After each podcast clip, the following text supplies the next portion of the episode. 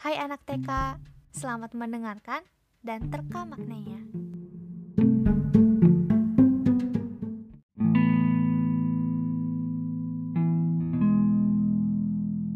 Semua orang tidak akan mengerti, tapi setidaknya bisa memaklumi sedikit.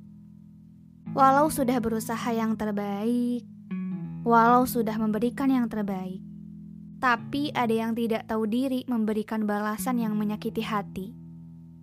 Kata yang menyakitkan bisa saja tak terlupakan. Kata maaf memang sudah dimaafkan, tapi mengikhlaskan balasan menyakitkan itu tidaklah mudah dan membutuhkan waktu yang lama. Bisa saja selamanya. Apa alasan dari memberi balasan menyakitkan setelah diberikan hal baik oleh orang lain? Bila memang faktanya balasan itu akan menyakiti, lebih baik tak usah diberikan, tak usah disampaikan. Ada banyak alasan mengapa harus memendam kalimat menyakitkan, karena yang menyakitkan pasti akan menyakiti. Dari banyaknya manusia yang tersakiti, yang menerima umpan balik yang menyakitkan, yang memaafkan tapi masih mengingat, Semoga bisa meneladani manusia mulia ini. Iya, benar. Junjungan kita semua.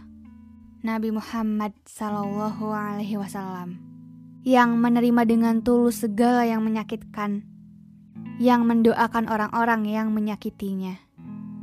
Seperti pada saat di Taif waktu itu, orang-orang melemparinya batu sampai sahabat yang melindungi Rasulullah terluka Kemudian Rasulullah berdoa kepada Allah agar ada jalan terbaik. Lalu doanya pun diterima. Bila Rasulullah berkehendak, malaikat Jibril akan benturkan kedua gunung di samping kota itu sehingga siapa pun yang tinggal di antara keduanya akan terhimpit. Tapi beliau tidak menerima tawaran itu.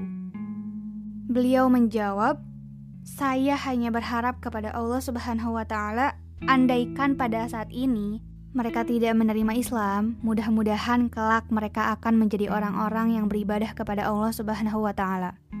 Manusia zaman sekarang memang sulit untuk melakukan hal itu. Tapi ada dua pilihan kuat yang bisa dipakai.